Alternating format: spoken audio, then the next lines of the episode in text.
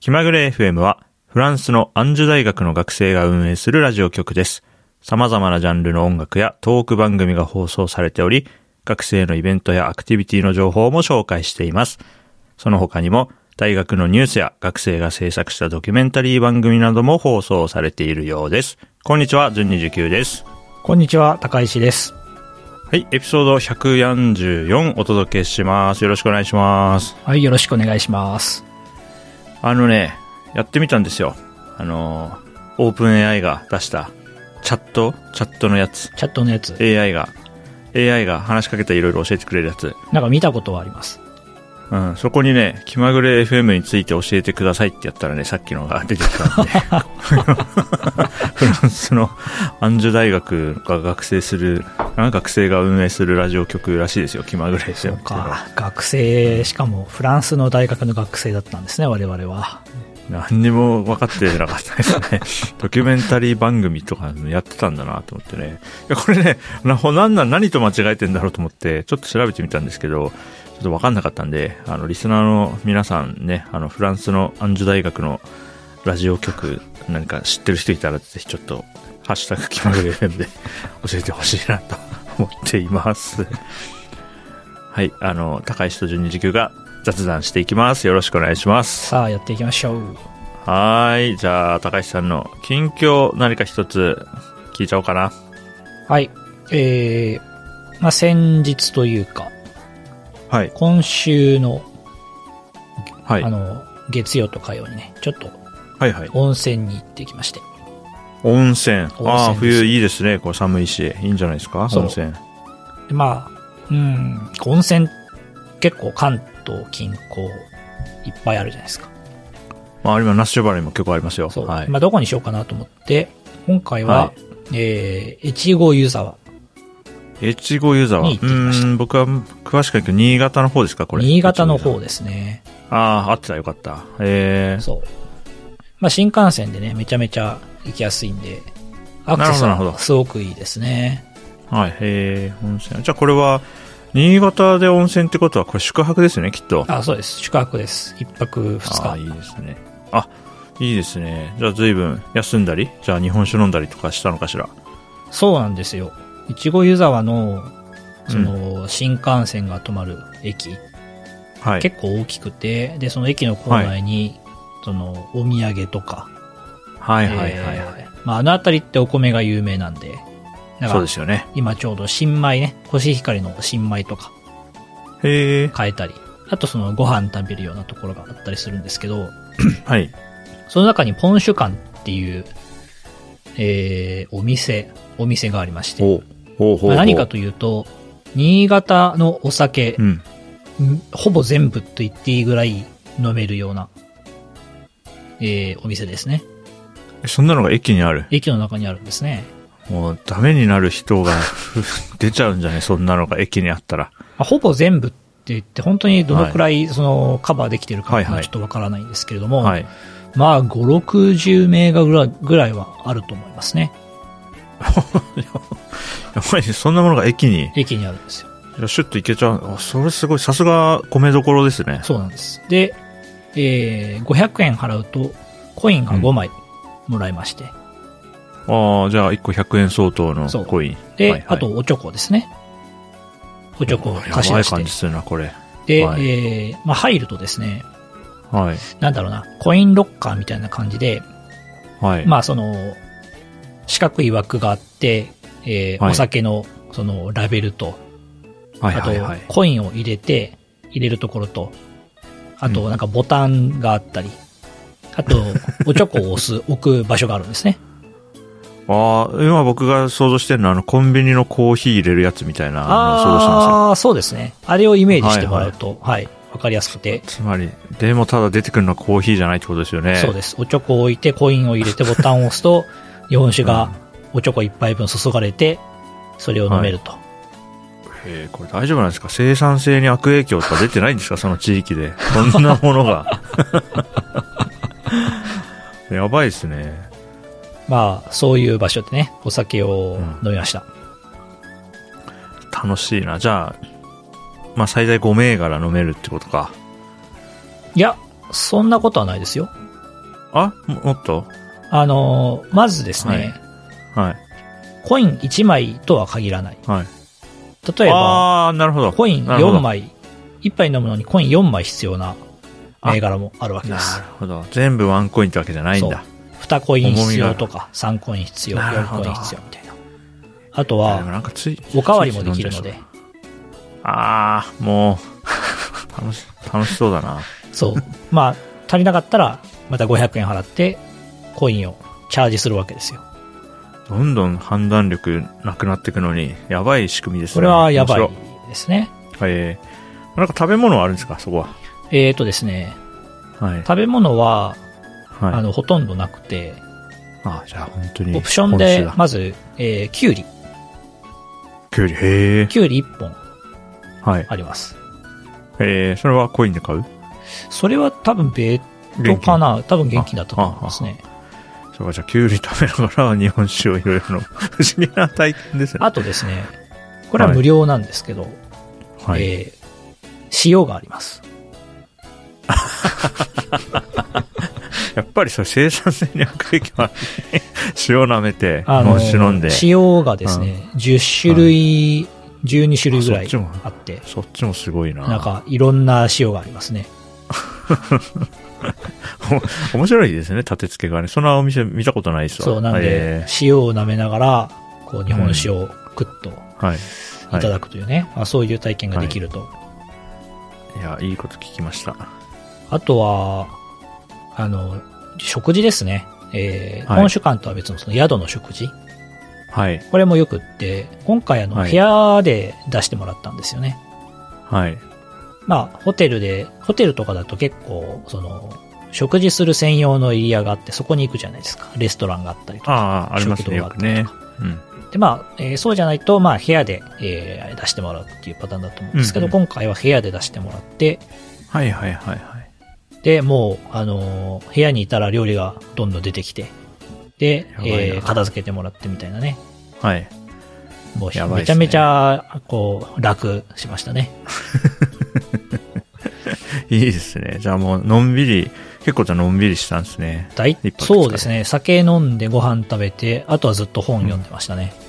ああ、いい過ごし方してますね。そう、リフレッシュできました。温泉入ってですもんね。温泉入って。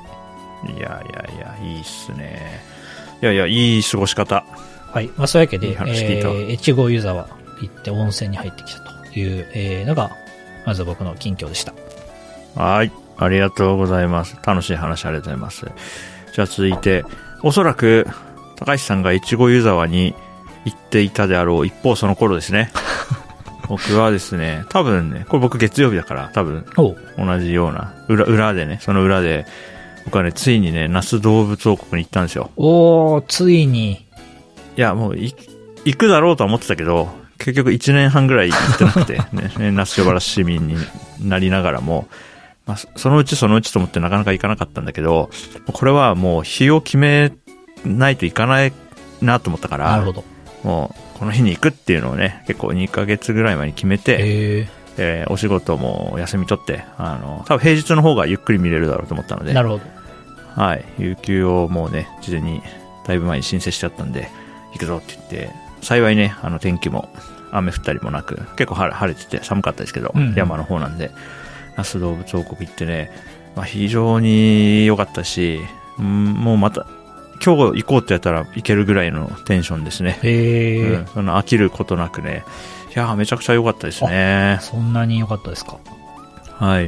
まあ、事前にあの、YouTube チャンネルね、那須動物王国は結構 YouTube を通じた情報発信も積極的で、その中でも、あの、マヌル猫の歌とはいはか、い砂猫のあります歌ねっていうね、僕がもう何回も再生してる動画があるんですけど、その実物となるね、マヌル猫の、えー、ボリ、ボルちゃんとポリちゃんにも、ね、会えたというか見ることできて、結構間近でね、見れたしね、その他にもプレーリードッグとか、ミーアキャットとか、可愛い動物いっぱいいたし、一番感動したのはね、あの、バードパフォーマンスっていう、ああの鳥が。ね、飛んできて、客席のね、すぐ、ね、人間の頭のすぐ上をね、ビュンって飛んでくれたりするパフォーマンスがあるんですけど、えー、あれがね、すごい、最後はなんかね、感動してちょっとね、うるうるしましたね。えー、そんなにすごいんですね。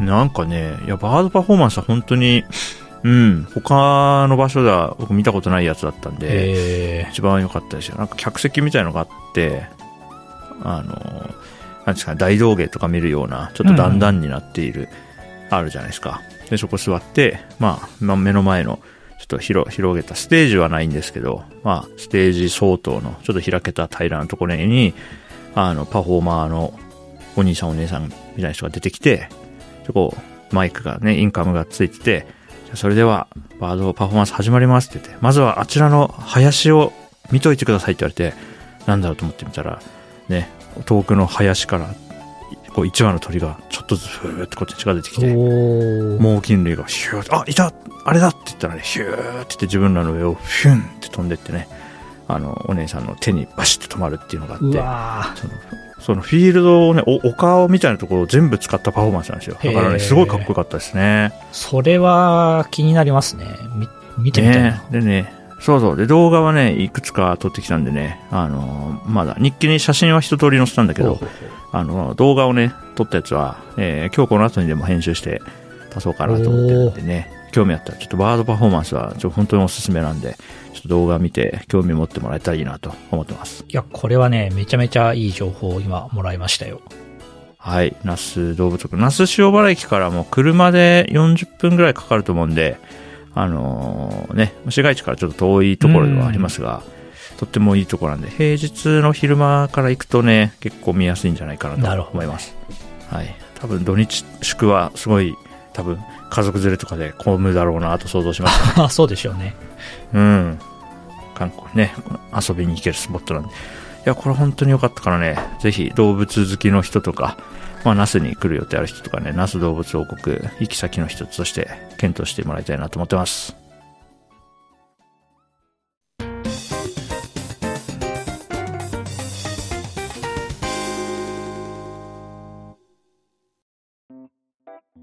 2022年のおすすめ漫画紹介やりましょうか。はい。やったー。ついに来ましたよ、この時が。ついにね、漫画ね、まあなんやかんやね、今年も漫画いくつも読んだので、こう印象に残ってる漫画とかを、お互い交互に、交互にやっていこうかな。はい。はい。これさ、チョイスがね、むずいね。いやーなんか、なんかどれを取り上げるかによってね、なんかセンスいいなとかセンス悪いなとか思われる可能性もあるちょっ とあるけど、まあ話したいやつを、自分がちょっと話したいやつをいきます。じゃあ僕からいきますね、早速ね。はい、お願いします。はい。一つ目はね、えーこれだ。えー地。地球の運動について。これですね。はい。 1個目はね。まあ、これ今年あの、完結したんですよね。地ね。連載というか、まあ、去年うん。より前ぐらいから多分ずっとやってて、今年、えー最終巻が出たっうん。ていう感じ確でしかたね。ね。うん。はい。な8巻ぐらいだったかな。はい。最後まで読んで。うん。まあ、結構ね、なんか世の中評判見てると、この、史実と異なるとか、この描写はいかがなものかっていうのは、結構、あのーこの領域詳しい人から見ると、いろいろ突っ込みどころもあるようですが、うんまあ、私それは分かりつつ、あの一つのね、漫画作品として見たときに、僕はね、すごい楽しめた作品だったなと思いますね。うん。これは僕もね、面白く読みました。はい。あとね、タイトルもね、なんかやっぱ読み終わってみると、タイトルもすごくいいなと思って。地。ああ、なるほどね。はい。カタカナの地に、句読点の丸がついて、地丸っていう作品なんですけども、んまあ、あのね、サブタイトルに地球の運動についてってある通り、この作品は、まあ、地動説、天動説の、まあ、どっちの、何か派閥もあった時代のことを描いてるから、あーなんですかね。まあ、事実を元にしたフィクションみたいな感じなんですかね。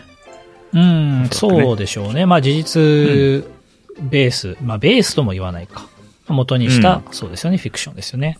そうですね。間は、まあ、作者がいろいろこういうことあったんだろうって言って、うん、埋めてるやつで、なんで、まあ、最初読み始めた頃から、まあ、地って、地動説の地というか、地球の地だろうなと思って、僕も読み始めたわけですけれども、結構ね、要所要所で、このカタカナ一文字の地が、ああ、こう、こういう話でもあるかっていうのがね、要所要所出てきて、それがね、なんかまんまとね、あの、僕刺さりましたね。グッとくるシーンがいくつかありましたね。これはアニメ化も確かあ、そうなんださ。れるというのをどこかで見た気がします。アニメなんかの痛みなとかが好きそうだなというイメージはありますね。ありますね。確かはい。うん。まあ、8巻なんで、結構なんだろうな、えー漫画のおすすめ作品探してる人が、なんか10巻以内で完結するやつとか、でもう完結してるやつとかっていうのを、あの、要件として挙げるときあると思うんですけど、そういうね、なんかちょっと読んでもう最後まで読み切って続きを待つとかせずに楽しみたいっていう人にも、やっぱこれはね、バッチリおすすめできるだろうなと思います。に。そう思いますね。はい。まあ、まあ話してみて思いましたけどね、これ僕が紹介しなくても、これ、 知ってみん、まあこれ話題になった作品なんで、知ってるとは思いますが、僕は今年読んで、ああ、最後まで読めてよかったなと思うものだったので、まず一つ目に出しました。先方一手目としてはいいんじゃないでしょうか。なるほど。はい。じゃあ、ターンエンドだ。よし、じゃあ僕のターンですが、えーまあ、僕は3作品今回ピックアップして、で、偉いえーまあ、この3作品何かっていうと、はいえっ、と、今年初めて読んだ作品ですね。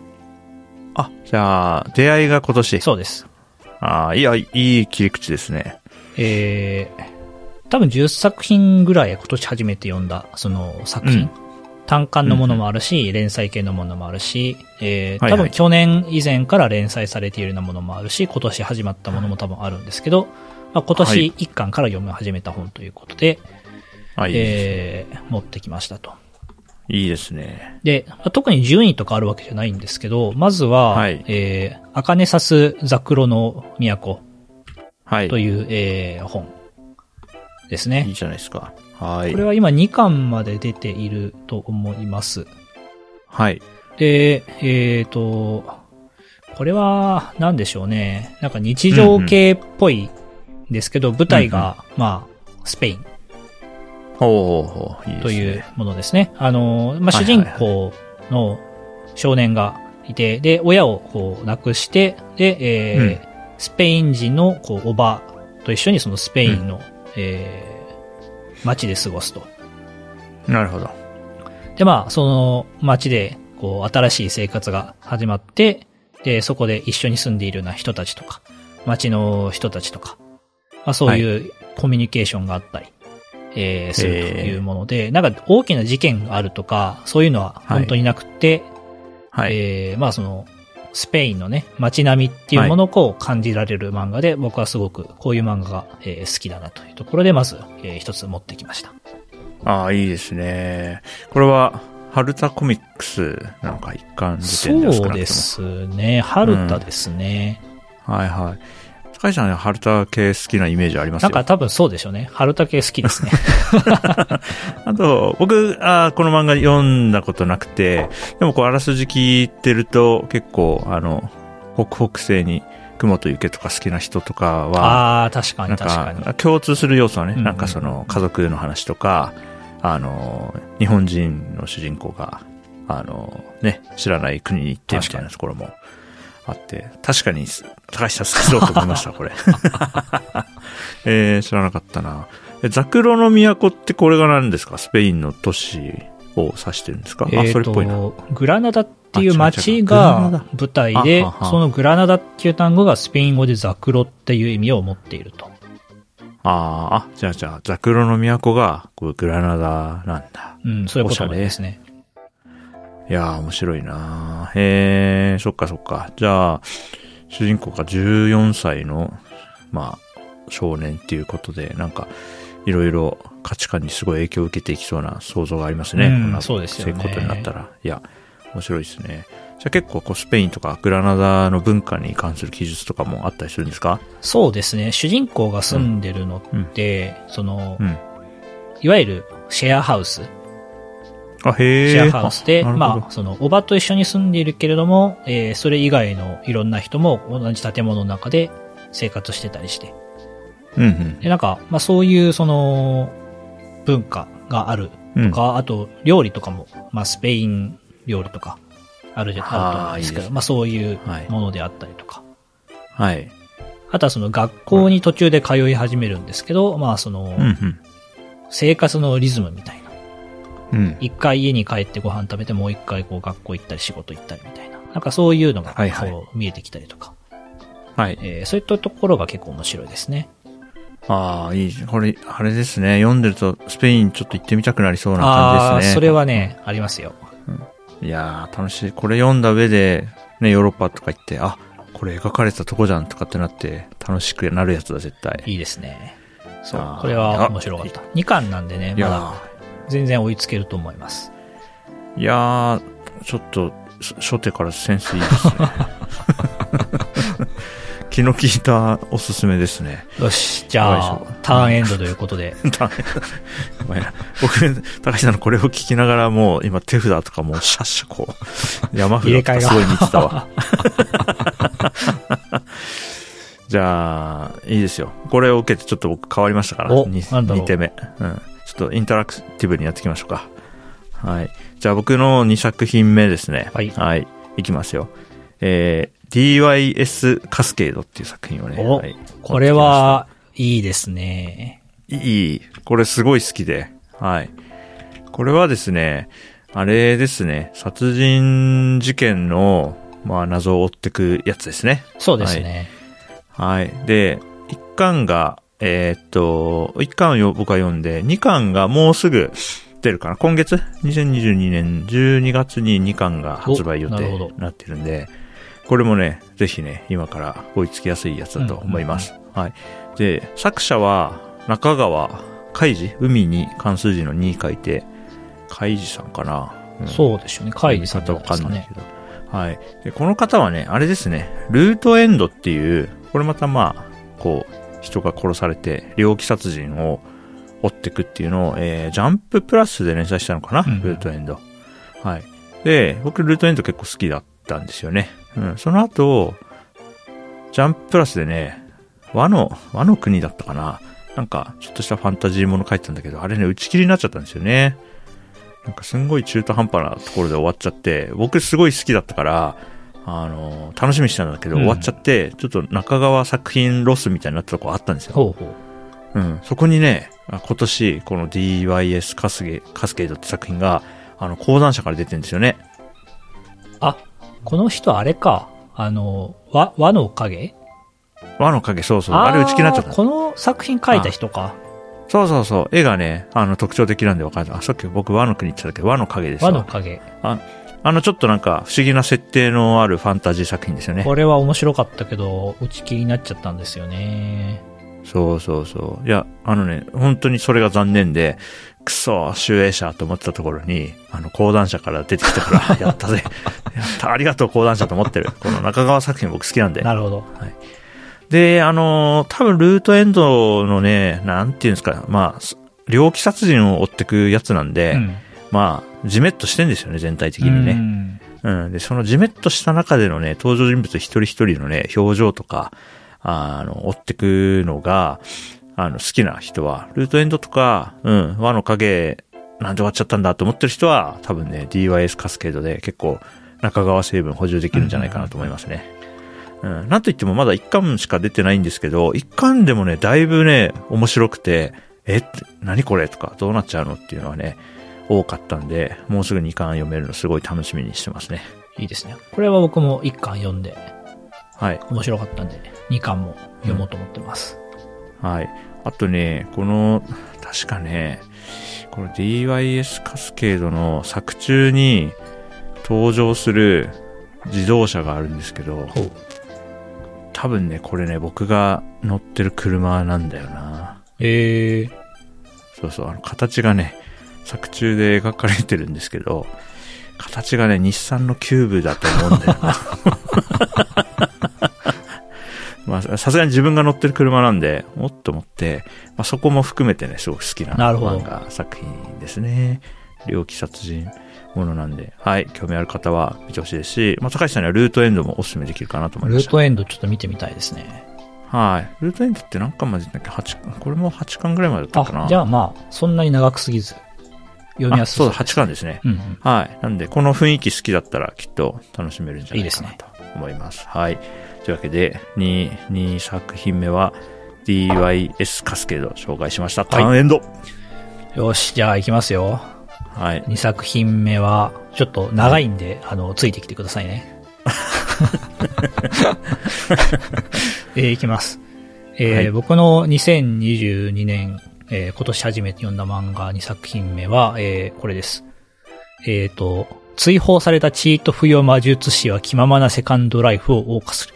俺は武器だけじゃなくあらゆるものに強化ポイントを付与できるし、俺の意志でいつでも効果を解除できるけど、残った人たち大丈夫。という作品ですね。いや、ああ、高橋さんもこれ系読むんですね。このも僕う結遅い系。構ね、こういうの読むんですよね。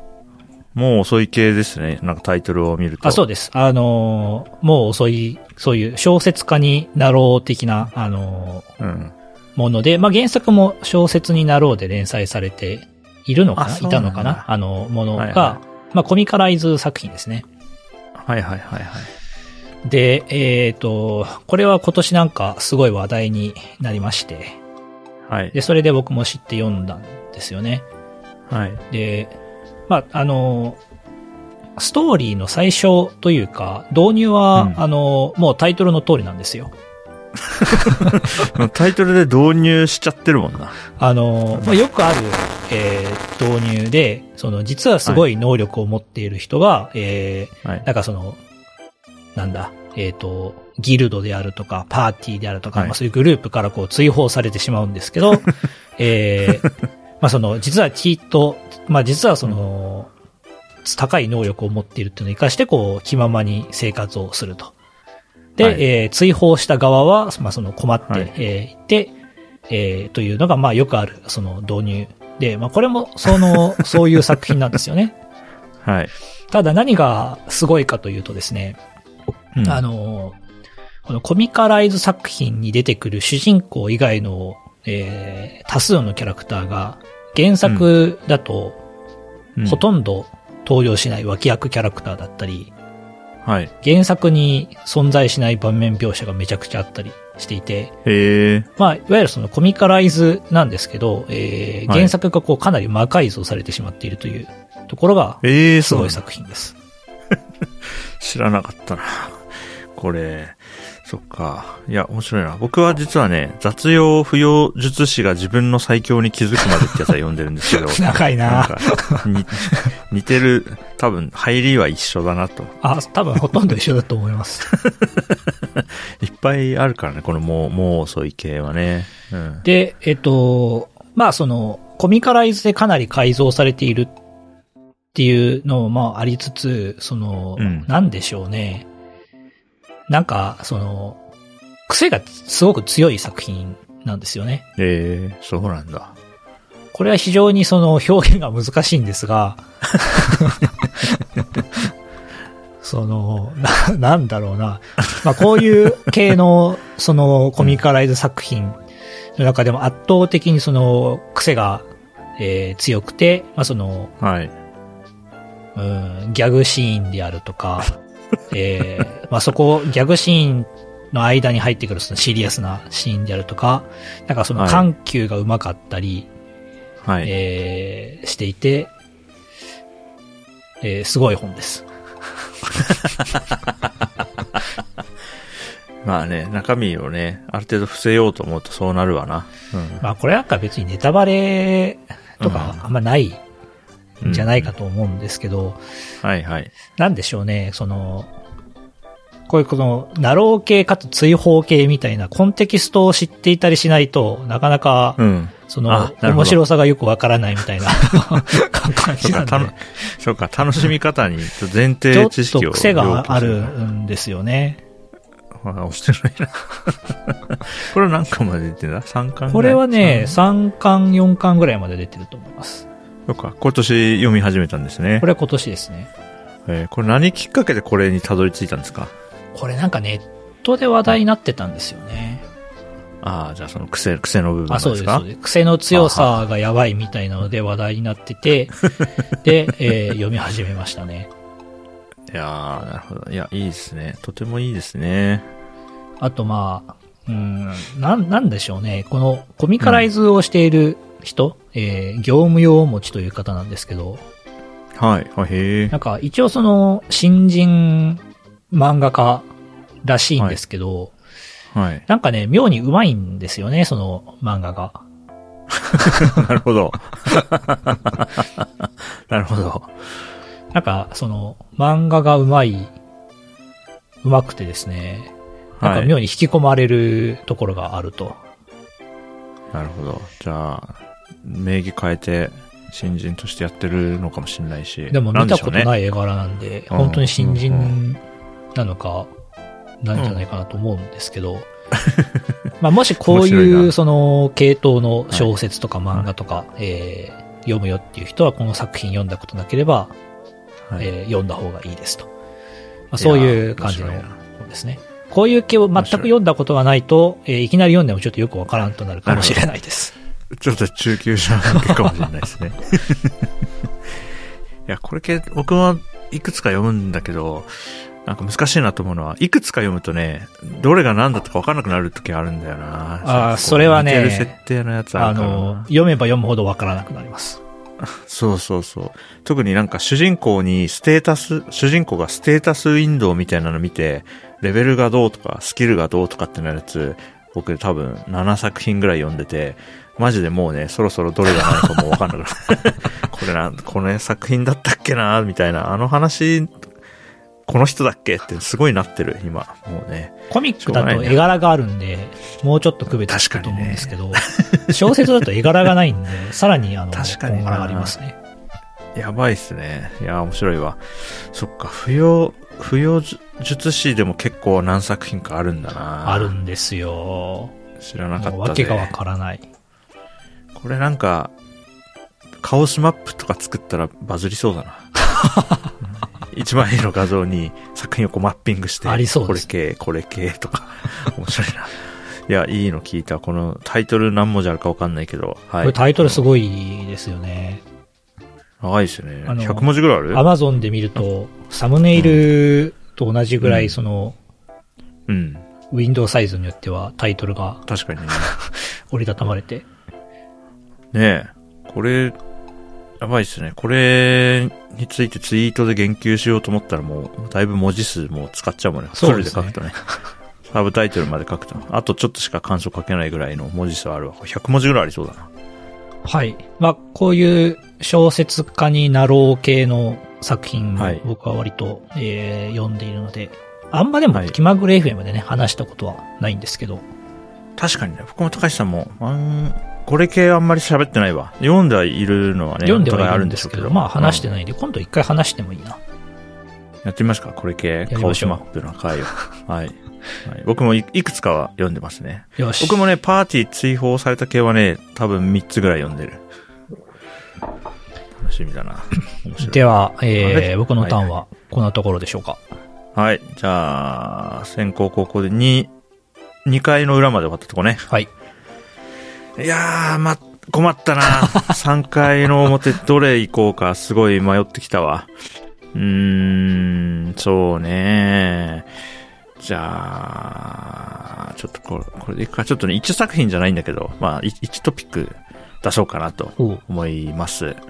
はい。えっ、とね、作品的には、あの、もう3つ並べちゃいます。ごめんなさいね。なんかもうね、ずるい三つ並ずるい感じぶ。になっちゃいますけどおうなんだろえーっと、えーっとね、3作品今からあげます。えーっと、最果てのソルテ、はい読みのつがい、ヘルハウンド。これはう。ね、おーまあ一つの枠でちょっと喋ってみようと思うんですが、これはね、割と僕も高橋さんも、あのー好んで読んだヒット作の作者の、まあ新作って感じですかね。うんうん。うん。最果てのソルテは確か去年の末に出たんだっけな。うん。そう確、かいつだったかななんかね、去年、1年ぐらい前に気まぐれ風の喋ってる気がするし。去年、うん。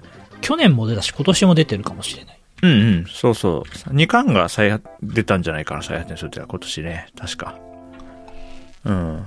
でしょえー、これはね、あの、水上聡さんの作品で、で、まあ、やっぱりこう、なんていうの、まあ、お大御所って言っていいのかわかんないけど、まあヒット作がある人の、まあ、新作として、うんしっかり面白いなっていうね。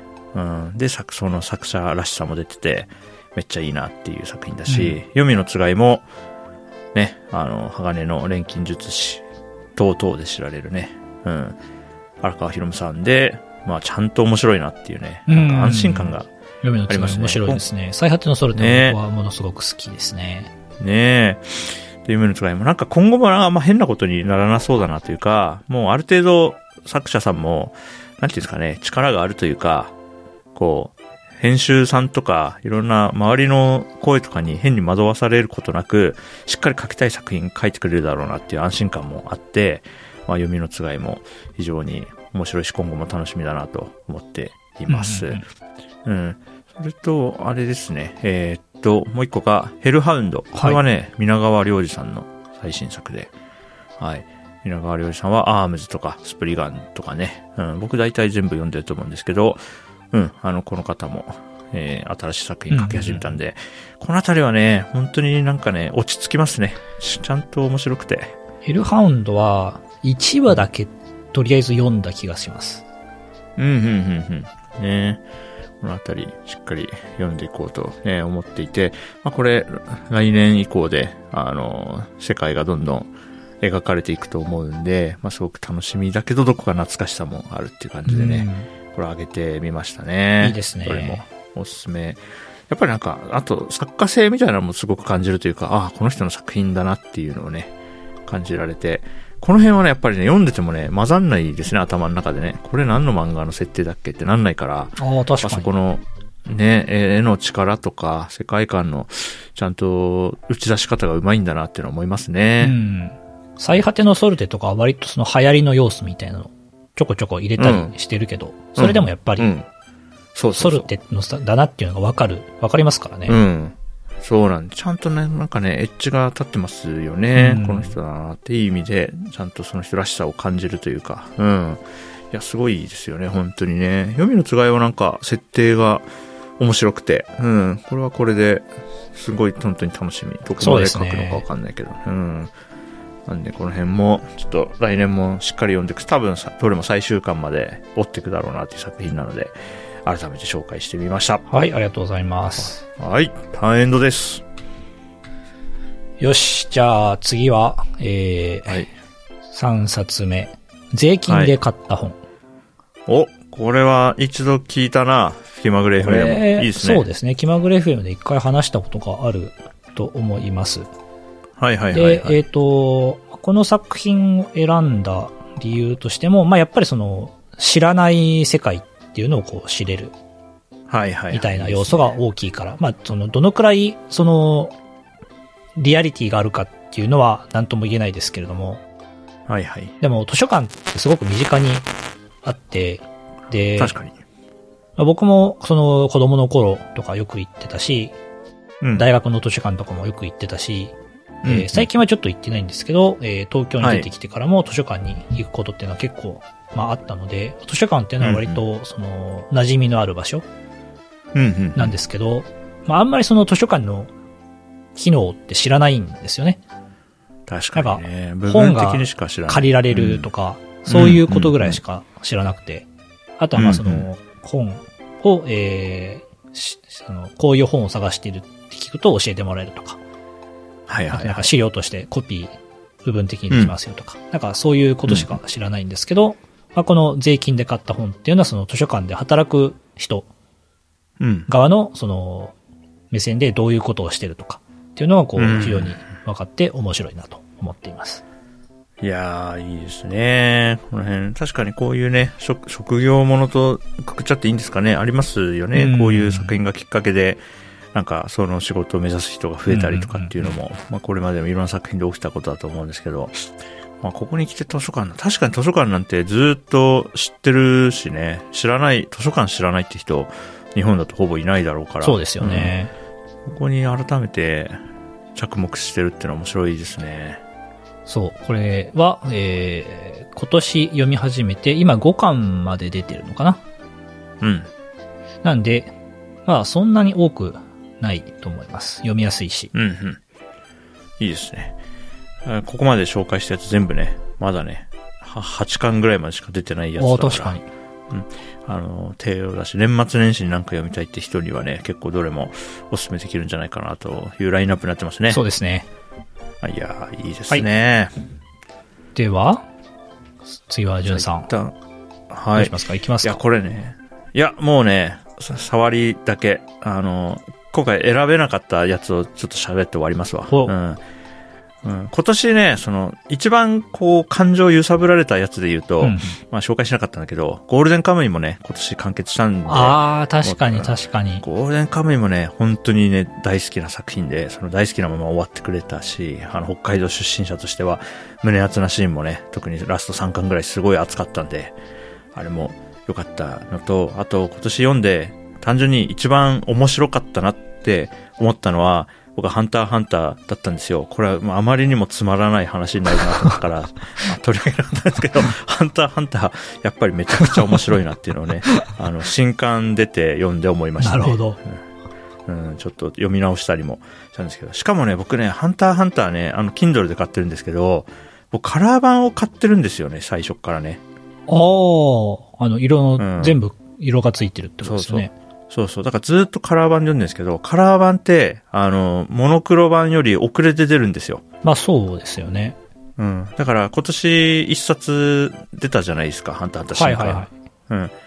僕だからそれまだ読んでないです。 カラー版だからその手前の巻まで、一冊遅れてるんですよ。なるそほど。れもねそれもああって、ちょっと皆さんとはあまり共有できてなさがあるんだけれども、それでも、ハンターハンターはめちゃくちゃ面白いなと思ってね。いや、なんか感心しちゃいますね。うん本当に。うんなるほどね。とにかく面白い。ピックアップしなかった系だと、単行本買ってないけど、アプリとかで読んでる漫画っていうのが結構あったなっていうのを今思い出しました。いやいや、あるんだよな。わしもあるよ。うん、やっぱジャンププラス系だと、その単行本は買っ買ってないけど、アプリで、はいその、毎週読んでるみたいなのあったなと思って、ありますよ。僕もなんいくつかありますよ。結構多いんですよ例ね。えばダダンンダダダダンン読んでるし、うん。うん、水曜日8号も。とかも結構読んでて、はその、株式会社マジルミエとか、はいはいはいはエいク。ソシストを落とせないとか、はいはいはい、はい。あの辺も読ん目にで入っまてきすますよねし、はい。そうですよあと、ね。僕はね、金曜日のハイパーインプレッション、インフレーション大好きで。ああ、なんかこれ最近また話題になってる気がしますね。うん。なんかね、ジョ、ジョジョの頭脳戦みたいなところがあってね、へそこーがすごい好きなの。ジョジョっぽい、まあ多分意識してそういうセリフ回しにしてるところもあると思うんですけど、ハイパーインフレーションもね、あの、古典ラジオ好きな人は多分楽しめるんじゃないですかね。お金の歴史みたいなところもあるんで。これあはい、の、読もうと思ってまだ読めてないんですよあいねい。じゃないですか。単行本で一気に読むのも楽しいと思いそうますそよ。うそう。ちょっと最初の方読んでなかったんで、単行本ではい読んで追いつこうかなと思ってますね。いや、もうとてもおすすめですね。いやー、今年も漫画楽しんでるな。いいですそうね。はい。いろいろ月はしないんですが、僕も高橋さんも自分の、それぞれ自分のスクラップボックスに今年読んだ漫画のまとめページなんかもね、作ってあるんで、あの、概要欄からリンクしておくんで、他の作品も興味ある人は、ぜひぜひチェックしてもらえると嬉しいです。ああ、喋った。満足しました。はい。 ネタ上に書いて結局何にも取り上げられなかったのもあるけれども、まあいいでしょう。いやー、はい今年もいろいろ読みましたね、漫画。はい。来年も漫画読むぞ。はい。さあ、エピソード144は、えフランスのアンジュ大学の学生が運営するラジオ局について話したり、近況として、越後湯沢日本酒、那須動物王国、アンヌルネコの話をした後、今年読んで印象に残っている漫画、たくさん紹介しました。はい。ご意見、ご感想はいつもの通り、ハッシュタグ、気まぐれ FM、カタカナ8文字気まぐれ FM 付きの投稿は一通り目を通しています。またお便りね、フォームからお便り募集しております。あ、そうだそうだ、あのね、熊尾パパさんがね、またお便りくれてたんですけど、もう、なんだったらもう出演してもらっていいんじゃないかなと思ってますんで、 あの、興味あったら、あの、出演しするよってなったら、ぜひまたお便りで言っていただければ嬉しいなと思ってますんで、お待ちしております。はい、エピソード144、これにて終わりです。お相手は、順29と、高石でした。はい、ありがとうございました。まだまだ漫画読んでいくぞ。バイバイ。バイバーイ。